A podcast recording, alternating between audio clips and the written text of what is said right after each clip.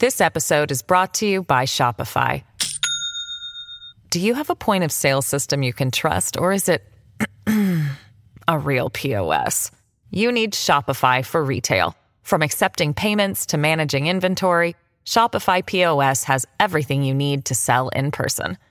Go to shopify.com slash system, all lowercase, to take your retail business to the next level today. That's shopify.com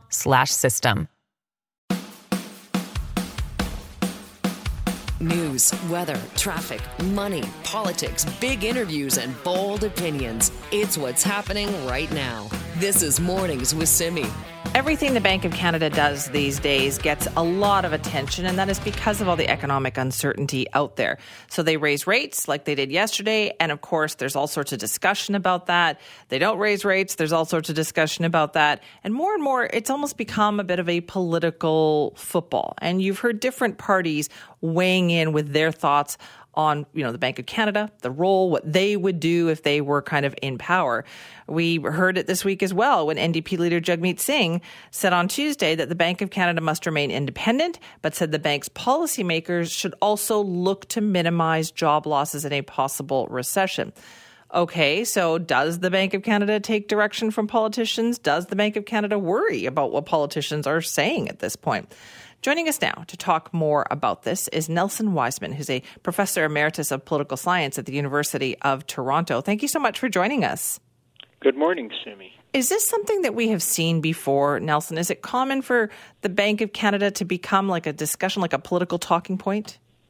Uh, well, actually, 60 years ago, it was a major talking point. It was there was a major crisis between the bank and the old conservative Diefenbaker government, which I believe ended up firing uh, James Coyne, uh, who was the governor of the Bank of Canada. But the relationship between the, you know, that's a very long time ago, and the relationship between the Bank of Canada and the government has changed dramatically. In fact, it's changed dramatically uh, around the world, and we live in a very different kind of world now. It's much more globalized, and there's much more interconnection among uh, the global financial system.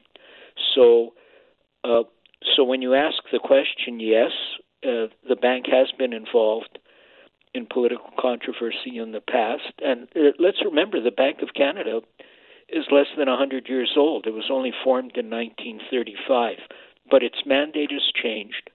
Another time there was some conversation about the bank was when rates were very high. I think that was at the turn of the sort of late 80s, early 90s mm-hmm. when we had remarkably high rates. You know, at one point I, I remember you could get 22% on a GIC. I saw that once at a at a company in downtown Toronto. Well, that led to a lot of conversation, but the Bank of Canada stuck with its line, and uh, there was no um, direction from the government, which is the case right now. So I wouldn't want to exaggerate, you know, uh, about uh, this is what I find interesting. The, the story, the reason this story is getting attention is because, as you correctly pointed out, politicians have started talking about it. We had mm-hmm. Pierre Poilievre talking about firing the governor of the Bank of Canada.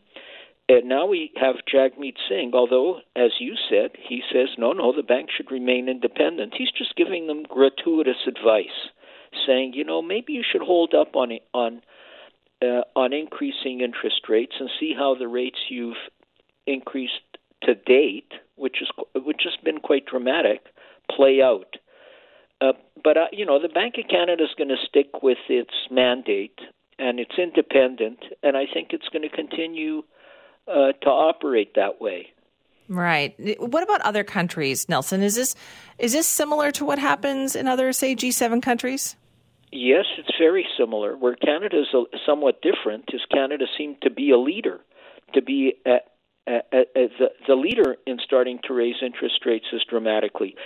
It may ver- and it might continue to be a leader in the sense that it's now cut back from going uh, 75 uh, uh, basis points. That's three quarters of a percentage point increase in the last uh, round to just uh, half a percent or 50 basis points yesterday. Uh, now the um, Federal Reserve, which is in effect the central bank in the United States, is going to come down with a decision in early November and I wouldn't be surprised if they also increase uh, their overnight lending rate there by only half a percentage point as opposed to three quarters. We'll see. And if they do, it, it'll again indicate, you know, Canada's been leading here. And let's remember, um, what's very different between now and what you had, let's say, 60 years ago, when James Coyne, the governor, was in a fight with uh, the Diefenbaker government, is that uh, you know markets are so globally interconnected now. So if you've got a, a, a financial meltdown in one country, it spreads to other countries. In the 90s, it happened in Thailand, and and, and then years later in Mexico. Nothing like that. Uh, nothing happening in Thailand, I assure you, in the 1950s or 60s would have affected any anything else right. in the rest of the world. I, you wonder though, like obviously when times are tough, we require kind of more guidance from a, a, bank like the Bank of Canada. Then, like, look at what is happening in the UK. Is that a similar relationship? Because there's all sorts of questions about what's happening there. Well, yes. I mean, the danger was that all of us, if the if financial markets stop trusting what the government is doing, what happened in the UK wasn't set off by the Bank of England. It was set off by uh, political decisions, which was to cut taxes at a time uh, when when the government was not only heavily in debt but was uh, calling for uh, tax cuts, especially for the rich. So politically, that didn't work very well, and spending huge gobs of money and not explaining where is that money going to come from. There was just this assumption, oh, the economy will keep growing. Then they had a problem that their pension funds uh, couldn't be sustained. So then the Bank of England intervened, and it brought down uh, the uh, uh, the government in England. And and I and it's interesting. You mentioned political pressure here. You notice since Poilievre has been elected leader of the Conservative Party, he hasn't once mentioned getting rid of the governor of the Bank of Canada. If he did that, uh, you would see the Canadian dollar drop by another nickel overnight. Wow. Okay, and that would that's a big deal. So there's clearly a big role here. Do you think politicians in this country, though, Nelson, have they learned their lesson, or do you feel like it's kind of creeping up here where this might be an issue coming up? Well, it's certainly an issue in the media. I mean, people have a vested interest in what interest rates are. Look at the mortgages that are coming due. Look at the uh, interest they're paying on their credit cards.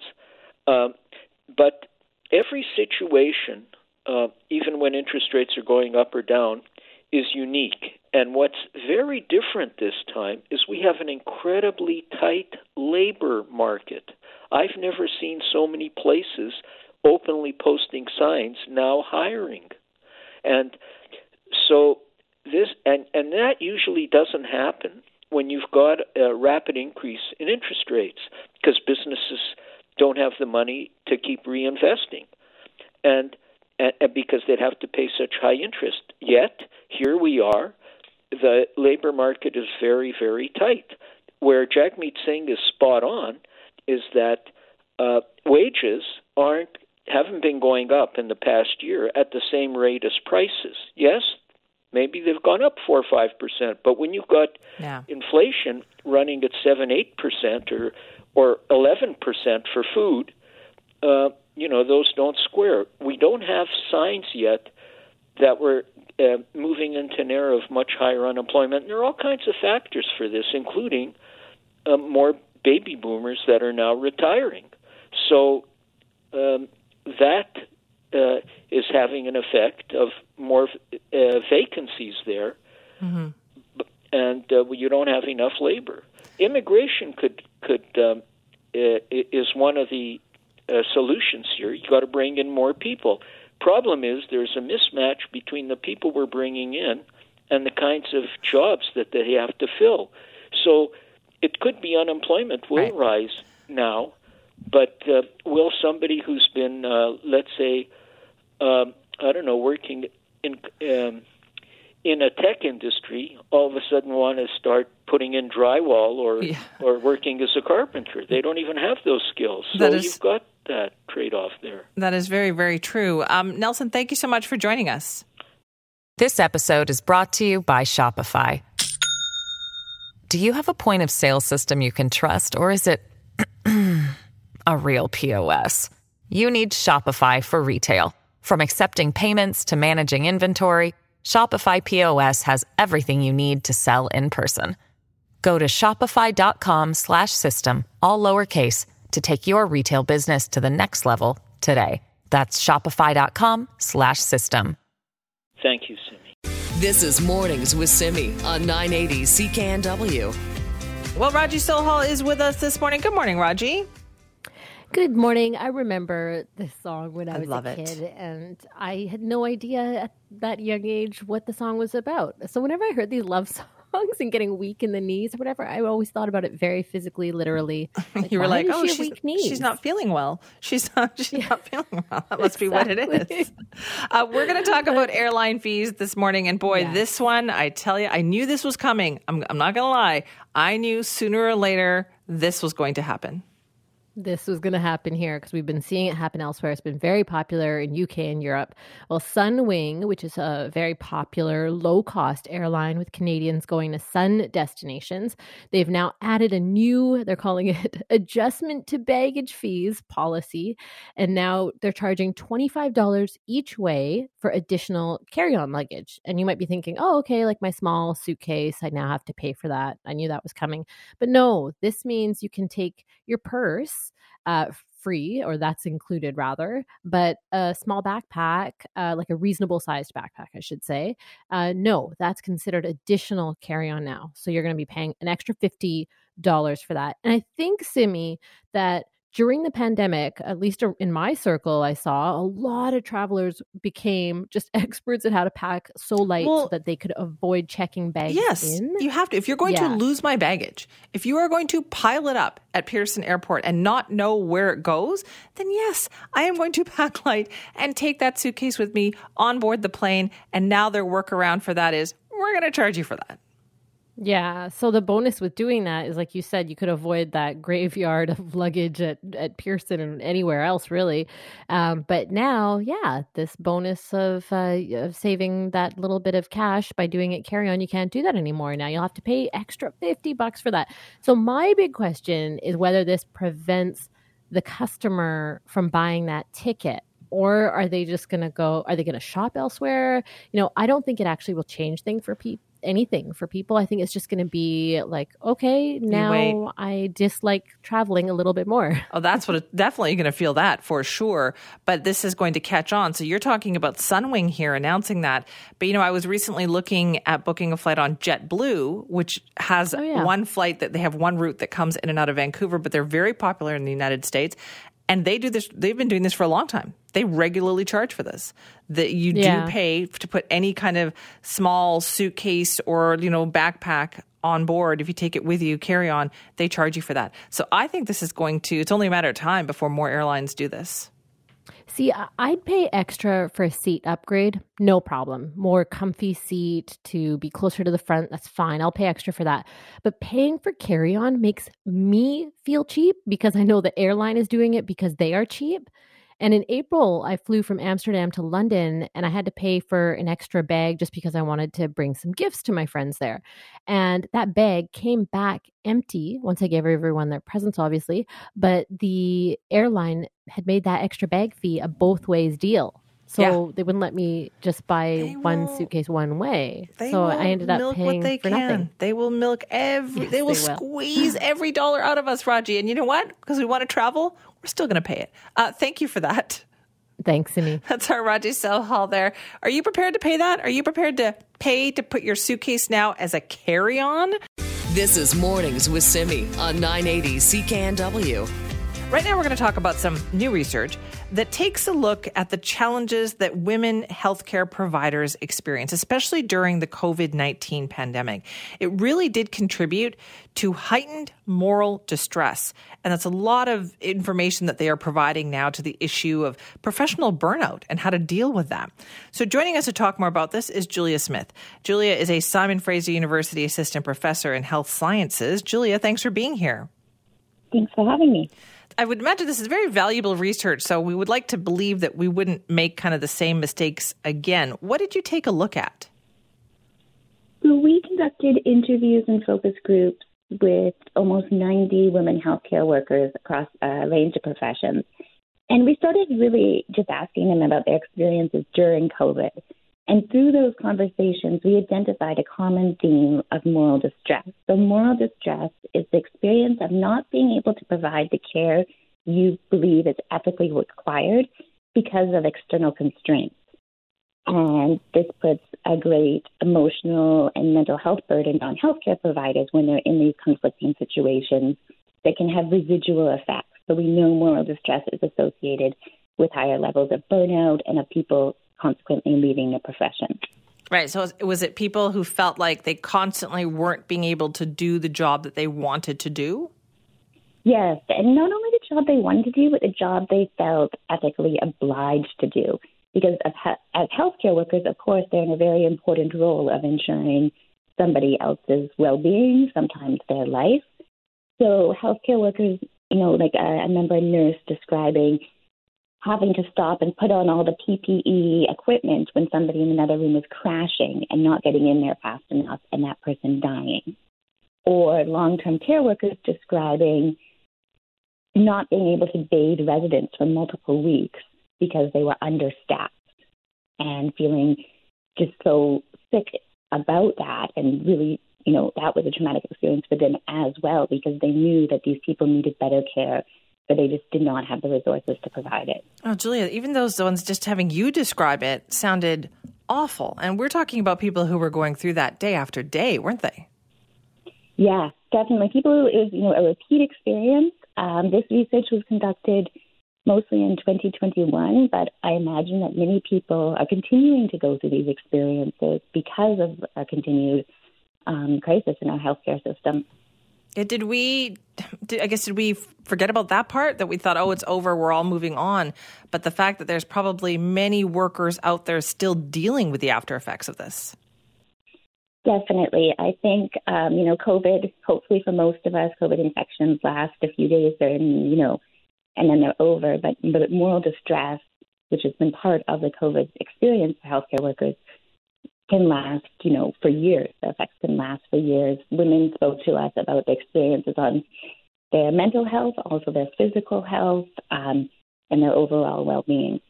How many people do you estimate? How many women in the field of healthcare did you estimate kind of had these feelings? It's hard to draw an estimate from a qualitative study like this. As I said, we interviewed about 90 women. Um, I think that this has probably been a, a widespread experience throughout over the last few years. I would also say that we focus specifically on women because we also identified experiences of moral distress at home. Most women do the majority of health um, care in their home, child care, elder care, that type of work. And we, when we asked them about their experiences during COVID, they not only talked about their experience at work, but also going home and struggling to provide homeschooling support to their children in need because they were working extra hours at work or being fearful about providing care to elders in their family when they recognized they had heightened risk of COVID infection. And so we identified this with this double whammy of double uh, moral distress mm-hmm. that was experienced particularly by women. Julia, is there any way to determine like what would help? How can we help people who are recovering from this, and how can we make sure this doesn't happen again? Yeah, the women I spoke to they were, you know, taking on some strategies themselves around getting themselves mental health support and counseling, around um, connecting with peers, trying to advocate for changes in their work environment. Uh, they also had a lot of good ideas about how to address the issue. One theme that came up was they wanted more say in decision making. They felt that decision making often happened far away from the front lines, and as frontline workers, they wanted to have input. They also talked about the benefit of having mental health support on site. So it wasn't something they had to go and try and find time to do after work, but they could, while at work, um, when they're already there, seek out counseling or other mental health support. A lot of women also talked about the need for accessible childcare, especially for shift workers. Many people really struggled with childcare, and that impacted their ability to do their jobs and also um, do their, you know, the other also most important job of caring for their children. All right, so challenging for them. Julia, thank you so much for joining us. You're welcome. Thanks for having me. That is Julia Smith, Simon Fraser University Assistant Professor in Health Sciences, talking about the researcher that they did. She led the study that was recently published in the journal Nursing Ethics, taking a look at women healthcare providers and the stress that they felt during the COVID 19 pandemic, which they said this heightened kind of moral distress they had really contributed and had, does contribute to ongoing professional burnout. This is Mornings with Simi on 980 CKNW. We had a very easygoing September, October, and then we really started to get worried about drought. But now fall is here, winter is upon us, the storms are arriving, and really this first one today is causing a lot of concern. So, yes, we have this approaching atmospheric river hitting our coast today. And you know what? BC Hydro has some warnings for us too. So, joining us now is Susie Rieder, spokesperson for BC Hydro. Good morning, Susie. Hey, good morning, Simi. Thanks for having me. Well, thanks for being here because I know there's a lot of concern. I, have been reading about this this week. So you're worried as well about a lot of the trees out there, aren't you? Yeah, so two summers of this extreme heat and very little precipitation this fall, as well as what turned out to be somewhat of a quiet storm season on the wind front last year, have resulted in this sort of unprecedented number of weakened and dead trees, especially on the south coast. So now that what is known as traditional storm season uh, has arrived, we're just warning our customers to be prepared for potentially more of these weather related power outages uh, than usual. And um, yeah, this drought, the drought conditions have had this significant impact on trees, but just reminding customers too that's only one of the number of stressors that have impacted vegetation. So there was last year's heat dome, and then there was the flooding last fall um, numerous ice storms. It's just been years and years um, of impacts to vegetation, and it's kind of coming to this critical point right now. Yeah, it really does feel that way too, especially with the the rain that we've had in the last week being soaked up into the ground and these trees. So, are you are you are more crews going to be on alert over the next couple of days? Like, how does that work for BC Hydro? Yeah, absolutely. So all our crews are on standby, and then we have the ability to call in contractor crews if the situation worsens. And we do have 55 um, stations across the province, so we are well positioned to to handle things in each area um, should conditions worsen. And right now, um, what we're seeing uh, so far is that the conditions right now are kind of reminiscent to 2015, um, where we saw the very dry soils and the very brittle trees uh, after a very hot summer and, and very hot fall. Uh, and you'll remember that windstorm in 2015 that brought down um, many trees in the lower mainland, especially in in areas like Vancouver, where you have those really large tree canopies um, near wires and electrical infrastructure. Um, so that was one of our largest storms in history, about 700,000 customers out at the peak of that storm. And um, and we're looking at conditions right now that are that are very similar to that. So that's why we're uh, we're letting customers know that they should be as prepared as possible. Uh, have that emergency kit with 72 hours worth of supplies. So things like water, um, things like an external cell phone charger, which is which is something that is is really needed nowadays when we're so dependent on our technology. So having that charged up. Um, ready to go and in your emergency kit for uh, the in the event of an extended outage. I mean, extended outages are rare, mm-hmm. um, but when they do happen, being without your phone for a day to three days uh, for for many folks, that's um, that's a daunting thing to have yes. happen. A few yeah. hours, Susie, is a daunting yeah. thing for people yeah, to have actually, Yes, yes, to be completely honest. that's so true. Uh, so does BC Hydro have their own meteorologists, or do you also rely on kind of Environment Canada for this? So both. We have in-house meteorologists that, that track storms very carefully to make sure that we can deploy crews in the right places, that we're tracking storms really carefully. Um, and also, you know, of course, we, we rely on Environment Canada as well. And one of the major things we're doing to limit this damage from dead and weakened trees and that we've been doing is just preparing for storm season year round. And storm season almost is year round now. Um, the traditional storm season that we used to have um, is is sort of because of climate change being turned on its head. So we have our crews performing regular maintenance work all year round to help minimize the impact of of trees and vegetation. So like inspecting trees and uh, vegetation growing near our infrastructure just to identify problems. And um, we have a lot of trees in BC. Trees oh, and we do. And, yes, yes. I mean, we're lucky. It's it's a beautiful place to live.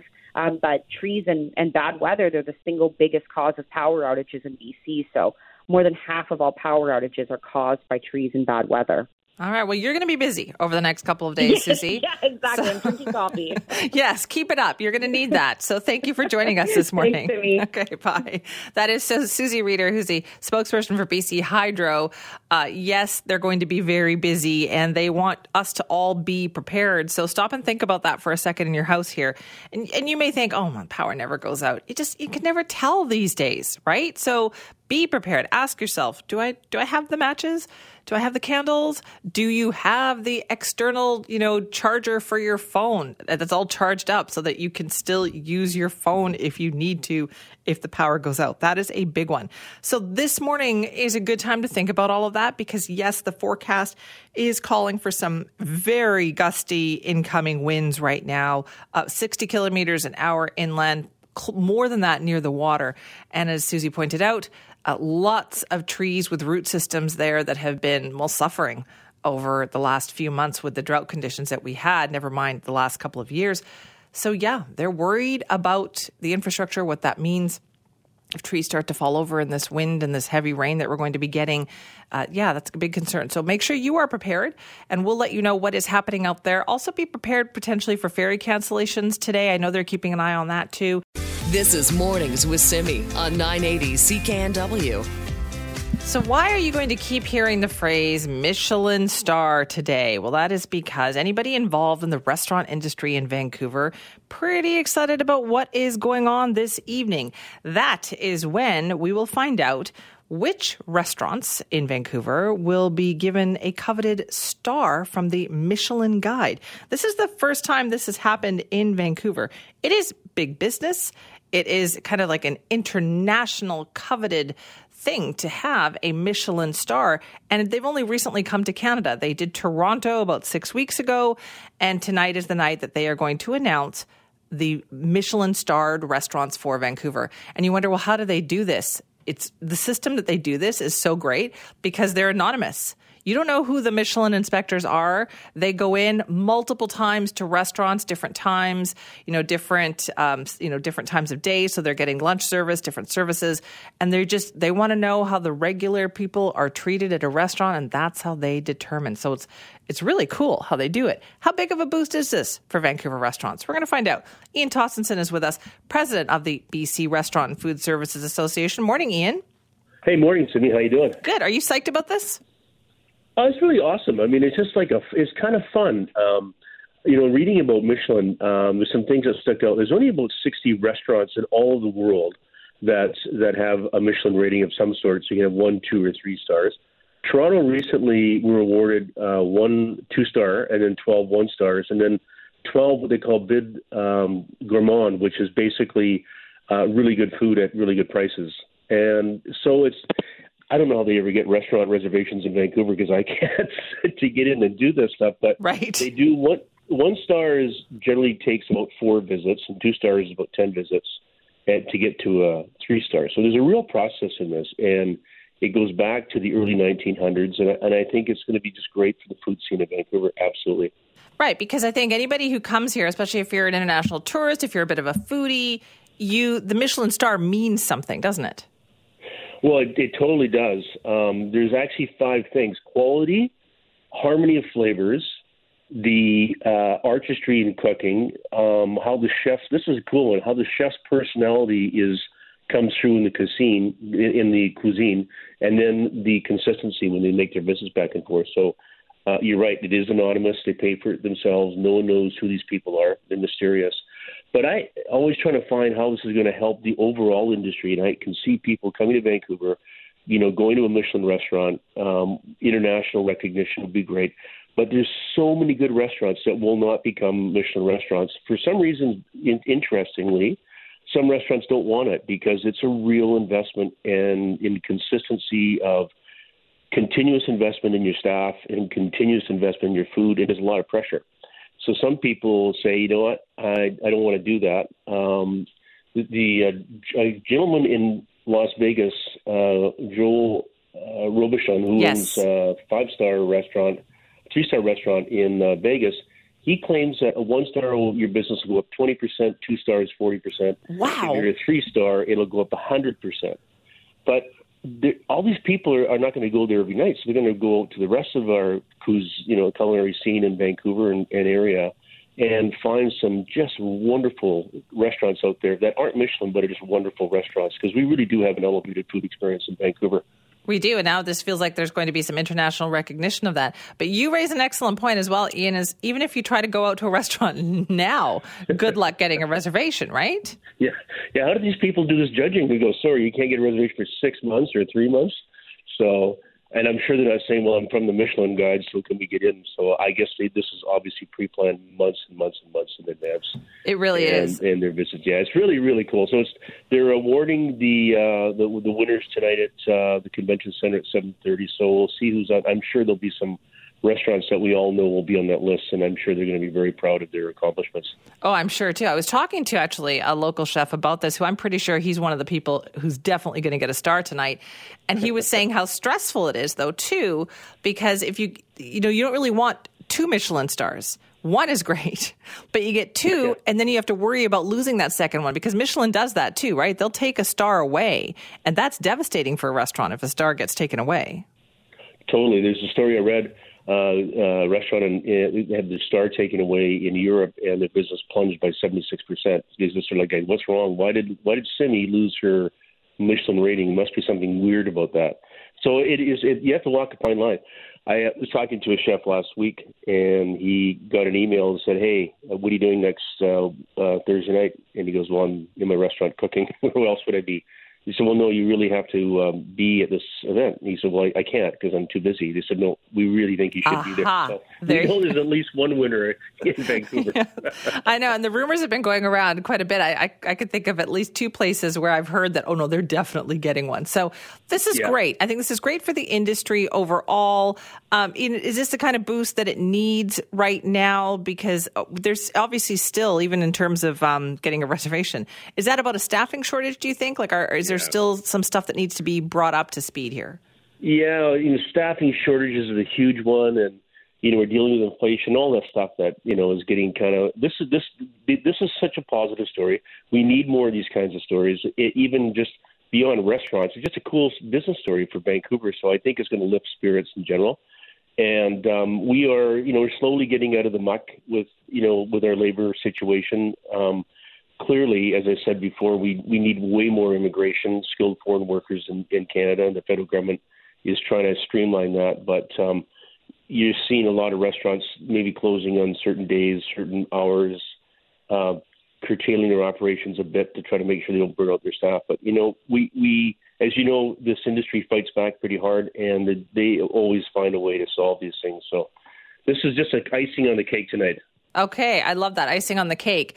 Uh, any predictions as to how many? Do you like? Have does anybody get tipped off on this? Have you been tipped off on this? No, I, no, I wasn't even invited to the ceremony, although I'm not going to be here. But um, it's because this is uh, Michelin in Canada is really being driven by the uh, tourism associations uh, throughout Canada, which is uh, really good. It's huge. I Yeah. don't know. I'm going to say um, so. They had one two star in Toronto and 12 one star.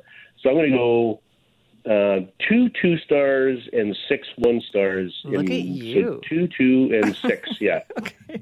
I'm writing all this down, Ian, so with your Yeah, okay. predictions. And then uh, what do you get? 12 Bib. Uh, Bib Gourmand, yeah. So let's do eight in Vancouver. All right. Okay. I like this. We're going to have to check in with you then and find out how this Okay. goes after the announcement tonight. But Ian, thank here. you. Okay. Thank you. Okay. Bye, Cindy. That's Ian Tostenson, president of the BC Restaurant and Food Services Association. So, yes, this is a very big night. Today, a lot of nervous, I would say, chefs and restaurateurs here in the city as they wait to find out which one of them is going to potentially get a Michelin star. Will anybody get two Michelin stars? That's huge. If you're a foodie like me, then you know what this actually means. And yeah, it is a huge tourism thing too. To be able to say that you're a Michelin starred chef, that will then go before your name anytime people talk about you or write about you. So it's a very big deal. This is Mornings with Simi on 980 CKNW.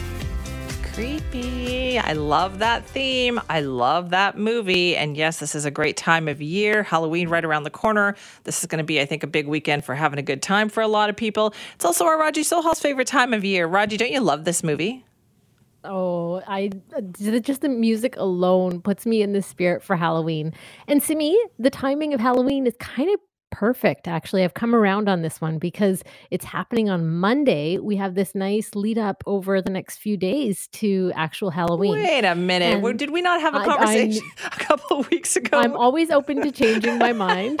You convinced me. Monday is now the ideal day to have actual Halloween. Yeah, something like to look forward to, slowly, right? Yes. Yes, everyone's going to start, you know, getting ready for this weekend. And then by the time Halloween actually comes around, it's going to be like, oh, an evening of quiet trick or treating, and then you're done. It's good. Then we move on with our lives and start looking forward to Christmas. Oh, my goodness. So, so soon. No, no, you can't do that. Uh, you can't do anything holiday like decorations, Christmas until after Remembrance Day. That is a, a very hard rule for me. Oh, okay. That's yeah. that's new. I haven't heard that one before. I thought like a set the second that Halloween no. is done, you're supposed to no. get out the decorations. Okay, well, I had to check in with some Halloween like bona fide Halloween experts and ask them what the Halloween occasion is all about.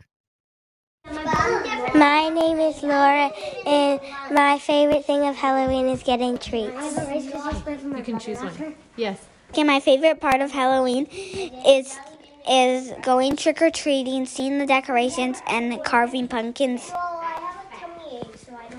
My name is Elizabeth, and I like going trick or treating. My name is Sheena, and, and I like going trick or treating. What's your favorite thing? It can't be trick or treating anymore. What's tell me something that you like about Halloween. I don't like about Halloween going home. After the party? Yeah. And what are you going to dress up as this year? A princess. My favorite part of Halloween is getting candy. the best part of Halloween is trick or treating. You can't say trick or treating anymore. It's got to be something different. What do you like about Halloween? Uh, that you get to trick or treat with your friends. That's fun. and tell me what the scariest thing is about Halloween. Is that it's really dark. It's really dark? Yeah, and you can see lots of scary shadows. Because I went at Costco and I saw the firefighter costume and I thought it was really cool. What is your favorite candy to eat? Uh, lollipop. Why do you like lollipops? Because they're colorful. Okay. And they're tasty. And what's the scariest thing you've ever seen? A dragon. You saw a real dragon? Um, Raji, can I just say I giggled all the way through that because those were some some of those answers were quite deep. Like they were like I love the kid who went to Costco and saw the firefighter's costume and fell in love with it. yeah.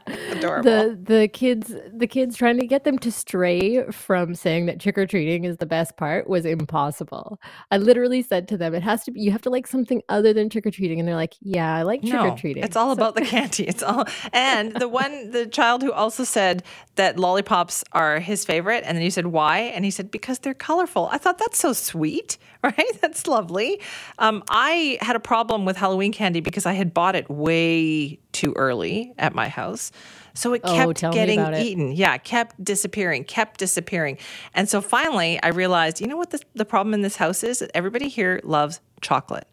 We are not candy people, we are chocolate people. So then I went back to buy more candy, and this time I bought candy. I bought, you know, and no one wanted to eat it. It's it's been untouched for a week. It's just been, which is great. So I've got this giant bag of what Costco calls that funhouse candy bag. You know, I've got this huge yes. bag sitting there, un touched. And I was like, so that was the secret to keeping the Halloween yeah, candy. That's the key. Now, I don't know if you've noticed that bowl. There's this ominous bowl in the office that has had various Halloween candy in it. None of it, which I would be tempted to go for, but clearly some of our office mates are into it. Well, now, I've seen things like rockets in there. Yes. Gross. Chalk candy. Like, no, I would mm-hmm. never eat that. But then also, uh, like Lindt Christmas chocolates. I guess people give those out at Halloween. If they've got them in the closet or the pantry. Yeah, sure they do. Here's the other thing the workplace is the single greatest dangerous place to be the day after Halloween. And that is because everybody brings candy that is either left over from trick or treating or whatever into work, and there's so much of it.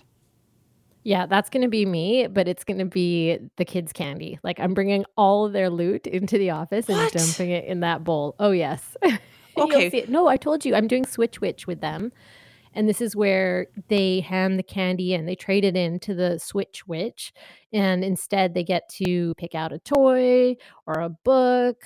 Uh, but my kids have decided that one is going to switch hers for books, and the other one is going to switch her bag of loot for higher quality candy. So she's going to go, we're going to go to a chocolate shop and she's going to get a chocolate box. For, so you're going to take her to Simi, know you were shaking your, I- yes. You're going to take her to Purdy's and be like, okay, you hand me this giant, you know, pillowcase full of candy, and I will buy you six of these chocolates. One, you're going to have it in her mind that she's going to think that that's incredibly expensive chocolate. Right? It's like the True. ultimate.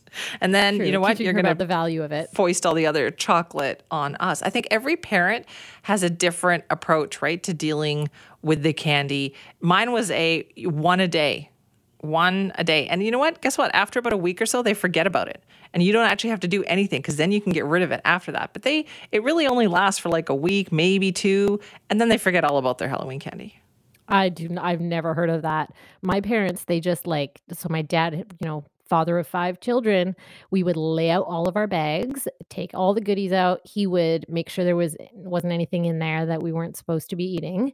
Um, and apart from that, he said, just have at it. It's yours. And so we would eat until we got hero. sick. yes. and we would get so sick that we would be have no choice but to stop eating the candy and then yes it was you know done in a few days and it certainly did not last for weeks in my house no way you just eat the good stuff first and then you end up with like the candy corn on Oh, day three corn. and dispose of that I would love to hear from parents out there about how they approach this. Um, so you do the switch witch. And so I, my kids are too old; they're not trick or treating anymore by far. But I would love hope to so. hear from parents about what they what the rules are for them and the, all the candy that their kids collect. How do you deal with that at your house? Would love to hear that. Simi at cknw.com. And are you out and about this weekend with your kids? You know what? I have been designated this year to be the one to actually stand at the door, wear a costume, and give out candy. So that's what I'll be doing on actual Halloween. But then this weekend is going to be a big one for us. We're going to go to uh, a um, boulevard, show off your pumpkin thing in my own neighborhood. But then we're also going to my favorite every year, which is the Parade of Lost Souls. That's on Saturday night at the Britannia Community Center. It's free for everybody to attend. And people go all out Oh, for that's it, Simi, like spooky art installations and then costumes for the parade. That's what I'm really looking forward to. Oh, so many good things going on this weekend. I know Halloween related. I know it's going to be raining, but that's okay. We need the rain, and people can enjoy Halloween too. Uh, have fun. Thanks, Raji. Thanks, Simi. That's our Raji Sohal there. And yes, parents out there, what is your approach to dealing with all the Halloween candy? What rules do you have at your house? Let's hear it. Simi at cknw.com or call our buzzline 604 331 2899. You can text our buzzline too. This is Mornings with Simi on 980 CKNW. Bryan is like the foundation of our team. He's the type of player that does everything, does everything well. Feeding it in front, Coming from the side, scores! Ryan Shuckson. Bryan always wanted to be the best that there was out there. Ah, legend. I know it's a little hard right now for hockey fans in this town. So, you know what? Let's focus less on the scores and scandals and all that and more on some inspirational stories, shall we? And there is none better than the one that we are about to talk about. Bryan Trottier has won seven, count them, seven Stanley Cups, six as a player, one as an assistant coach. And of course, back in the day, well, we Vancouver Canucks fans remember this. He broke our hearts in 82, right? When he played for the New York Islanders. But we're going to put that aside for today because you really should read Bryan Trottier's book. It's called All Roads Home. Talks about his career, being Canada's most decorated Indigenous athlete. And he joins us this morning. Thank you so much for being here. Well, thank you, Simi. Wonderful introduction. My God, thank you very, very much. Pleasure to be on the show. Thank you. Well, you know, your book is so lovely. Look, what you've gotten to this point in your career. Was this when you decided that it's time to sit down and tell some stories? Well, at this point in my life, it was, uh, you know, it, I've been asked a long time to write a book, you know, through my career and coaching career, and I just didn't want to give away any strategies. I didn't want to like let know people what I'm thinking. You know, you just kind of guarded, I guess. And I'm, I'm a kind of an open book now. I've been telling stories here, going to Native communities and speaking engagements, and you know, just telling the stories to the grandkids. And every, no, everybody's like, "You should write a book. You should write a book." well, I, you know, we started putting some of these stories down and uh, Stephen Brunt, you know, jarred my memory on reminiscing with some of this stuff. And next thing you know, you got a pretty good outline. And by God, now we got a now we got a little baby who was born here. So yeah, I'm pretty proud of it. I, I think it's a wonderful reflection on my life. Uh, it, it pays tribute to a lot of people who helped me have these successes. Parents, obviously, community and teammates, Tiger Williams, and you know all my buddies, Mike Bossy and Denis Potvin and Mario Lemieux, and you know, there's some there's some there's some wonderful stuff in there, and I think uh, people get a little per- different perspective. And some of the stuff they all know me as a hockey player. There's some of the stuff that I, you know, just kind of being a dad and a grandpa and raising kids, that kind of fun stuff. Yeah all that great fun stuff. How important was it to you as well, Bryan, to and, and I know you do this now, going out to those communities and talking to those kids and showing them that, listen, this is possible. I did this and this is a path for you too. Well, it's been wonderful. The hospitality and the invites just keep coming, and John Chabot does a wonderful job of organizing our, our, our alumni team and, and a lot of these different uh, visits. So, like to me, it's a, it's an opportunity to be a positive influence, obviously, but we want to leave a message and and just tell the story about my path, uh, you know, my dream, and then my path to, to, to some of these accomplishments. But I I think it doesn't matter what your dream is. It can be music, it can be art, it can be whatever.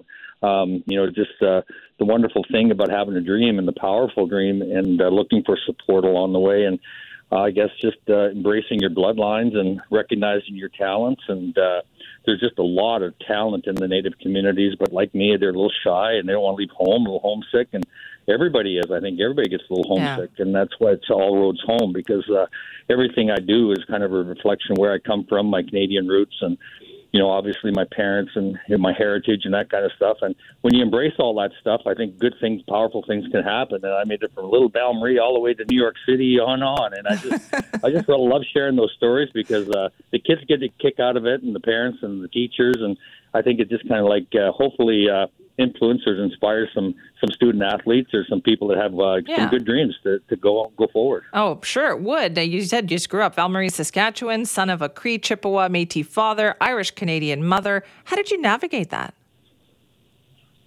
Well, we were uh, kind of uh, taught early just to embrace our heritage and you know having grandma and grandpa um, Trache in town and going over for bouillon soup, and we never know what we were going to was going to be floating in that soup because it was it was something different every day. And mom's side of the family over in Climax, and just understanding how how respected they were, and um, you know, in the community as farmers, and you know, athletes, Uncle John, Uncle Don, and and my mom, and it was really kind of kind of neat to see both sides of of my bloodlines, and uh, I kind of felt at home both ways. So like to me, it was uh, acceptance and understanding diversity at a really young age, and just recognizing that there was any discrimination, which I didn't feel a lot of, like my dad or my grandparents did, obviously. But you know, if there if they were just jealousy, and then we'd say to ourselves, "Wow, okay." uh if you got called a bad name like a half breed, I was like, well, you're kind of a half breed too. You're you're Scottish and German. They go, they want to play, and they go, oh, okay, yeah. I guess you know you kind of break down some of that stuff. And uh, great buddies. You know, we're we're a very diverse community, Little Val Marie, and um, but very you know mindful, yeah. vibrant, and still buddies today. Oh, I love that. Let, us talk about hockey here too. Uh, you're when you look back at your career, and, you, and when I, when I say it like that, seven Stanley Cups, right? Six as a player, one as an assistant coach, yes. and some of those teams that you played on. I mean, Bryan, come on, like some of those players, that is amazing. Can you even single out when you think back the greatest player that you ever played with? Well, you know, it's the kind of who's who of hockey, those Islander Penguin teams, and you know, obviously, uh, my captains, Denis Potvin, Mario Lemieux, Hall of Famers. Uh, my my right winger, Mike Bossy, Hall of Famer. He's he, he's probably my my greatest player in my mind. Clark Gillies on the left side. I think it's our greatest line, obviously, and you know all the great players I played. Butch Goring, Bobby Bourne. I think they're all Hall, Hall of Famers. John Finlay, Bobby Nystrom. You know, I can go through our whole list. Billy Smith. But it's when you look at look at the team and we had in Pittsburgh and all the Stanley Cup teams. You know, I, I think uh, you need everybody, and uh, when you recognize that everybody has a little value, everybody brings their best game, and you look at each other's eyes at the end of it, you say, "Wow, what an accomplishment!" And then you can share that with all the fans and your community and your friends and your buddies back home. I mean, it's just a tremendous, tremendous feeling and emotional time, and um, just you know, adrenaline makes you remember all this fun stuff, and uh, Yeah. so I just kind of threw it down in a book. That's why we have to read the book. Uh, what your favorite memory? Do you have like out all those Stanley Cups, out of all the career that you've had in hockey, what was the greatest moment? Is your a favorite Stanley Cup moment?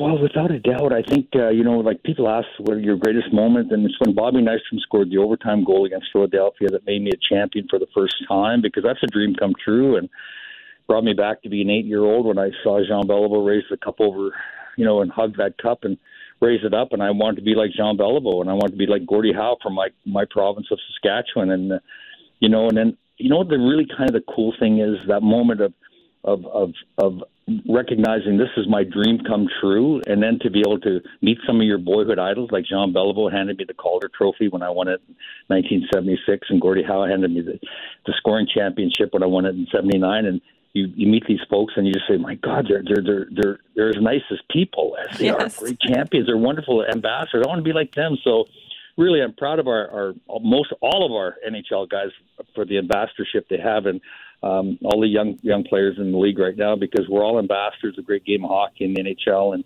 we carry that with pride. You know, I kind of feel like that right now talking to you because you gave me that opportunity. So, Bryan, thank you so much for joining us on the show this morning.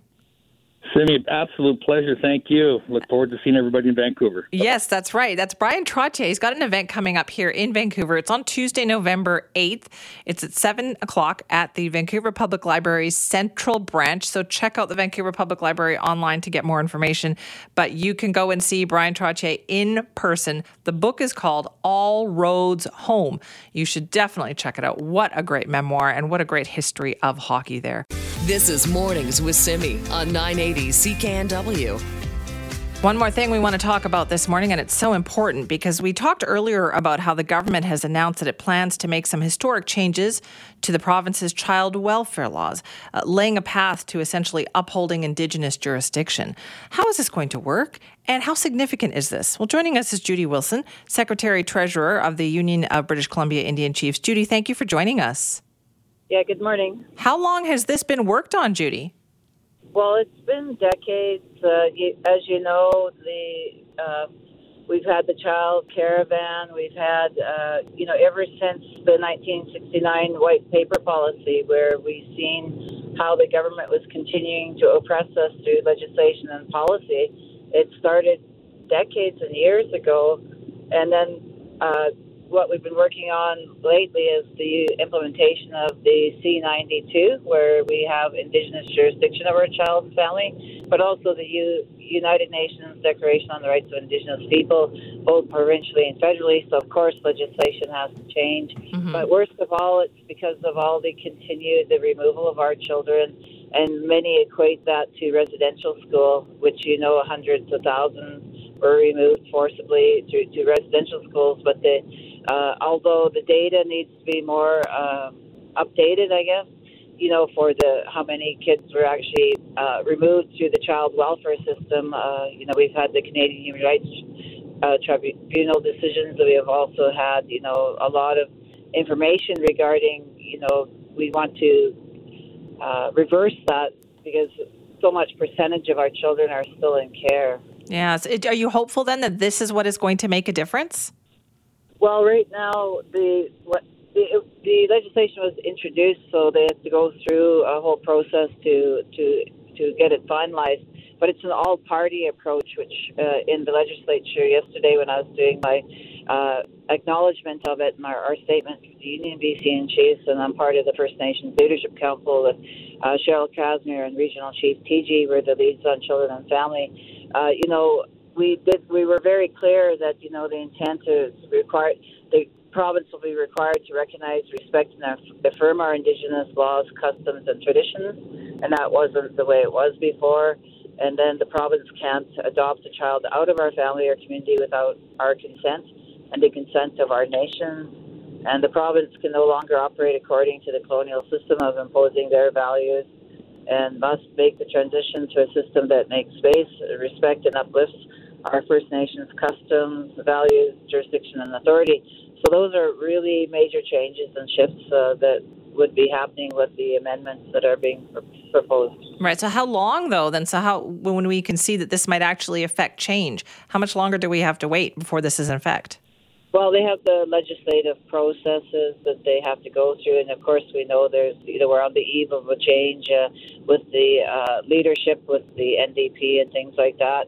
But it seems like with an all-party approach here, you know, those changes will be inevitable because uh, you know with the UN Declaration, they supported that uh, in the House as well. But the actual implementation and the bureaucracy—that's always the big question on how do we make these policy and legislation changes, but the bigger question is how effectively will we be at implementing them. Right. Okay. So there's still some time here. Like clearly, a few things have to be worked out. Some of these details, right, Judy? Uh, of course, and we have the splat scene bylaw. Where does that fit in? How's that going to be implemented? And then we have all the C92 uh, jurisdiction uh, bans that are at the table, also uh, working out their coordination agreements. And then we have the uh, agencies, and then we have the 84 uh, First Nations that are outside of uh, agencies. Right. And, you know, so there's a, a mix to work with, and, you know, I, I'd never lump everybody in under one thing because uh, every uh, how set out there.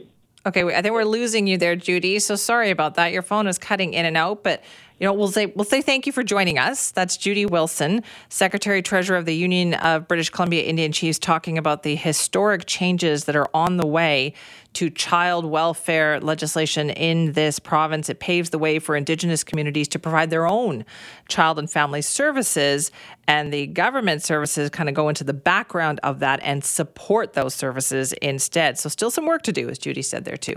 We will continue to hear about that story.